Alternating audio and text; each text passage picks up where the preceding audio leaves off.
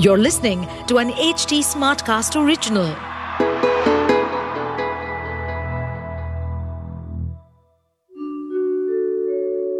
आप सुन रहे हैं विवेकानंद की वाणी सुनिए स्वामी विवेकानंद के अनमोल विचार और जानिए जीवन को एक नए दृष्टिकोण से दासीनता के बारे में स्वामी विवेकानंद कहते हैं जब तक हमें खुश करने के लिए किसी और की आवश्यकता होती है, हम गुलाम ही होते हैं।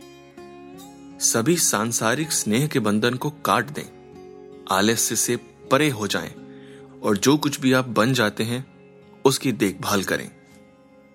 इच्छा, अज्ञानता, असमानता, ये बंधनों की त्रिमूर्ति हैं।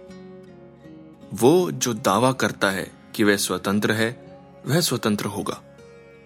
वो जो कहता है कि वह बाध्य है, हमेशा बाध्य ही रहेगा। गुलामी गुलामी होती है। बेड़ियाँ चाहे सोने की हों या लोहे की, दोनों ही बाध्य रखती हैं।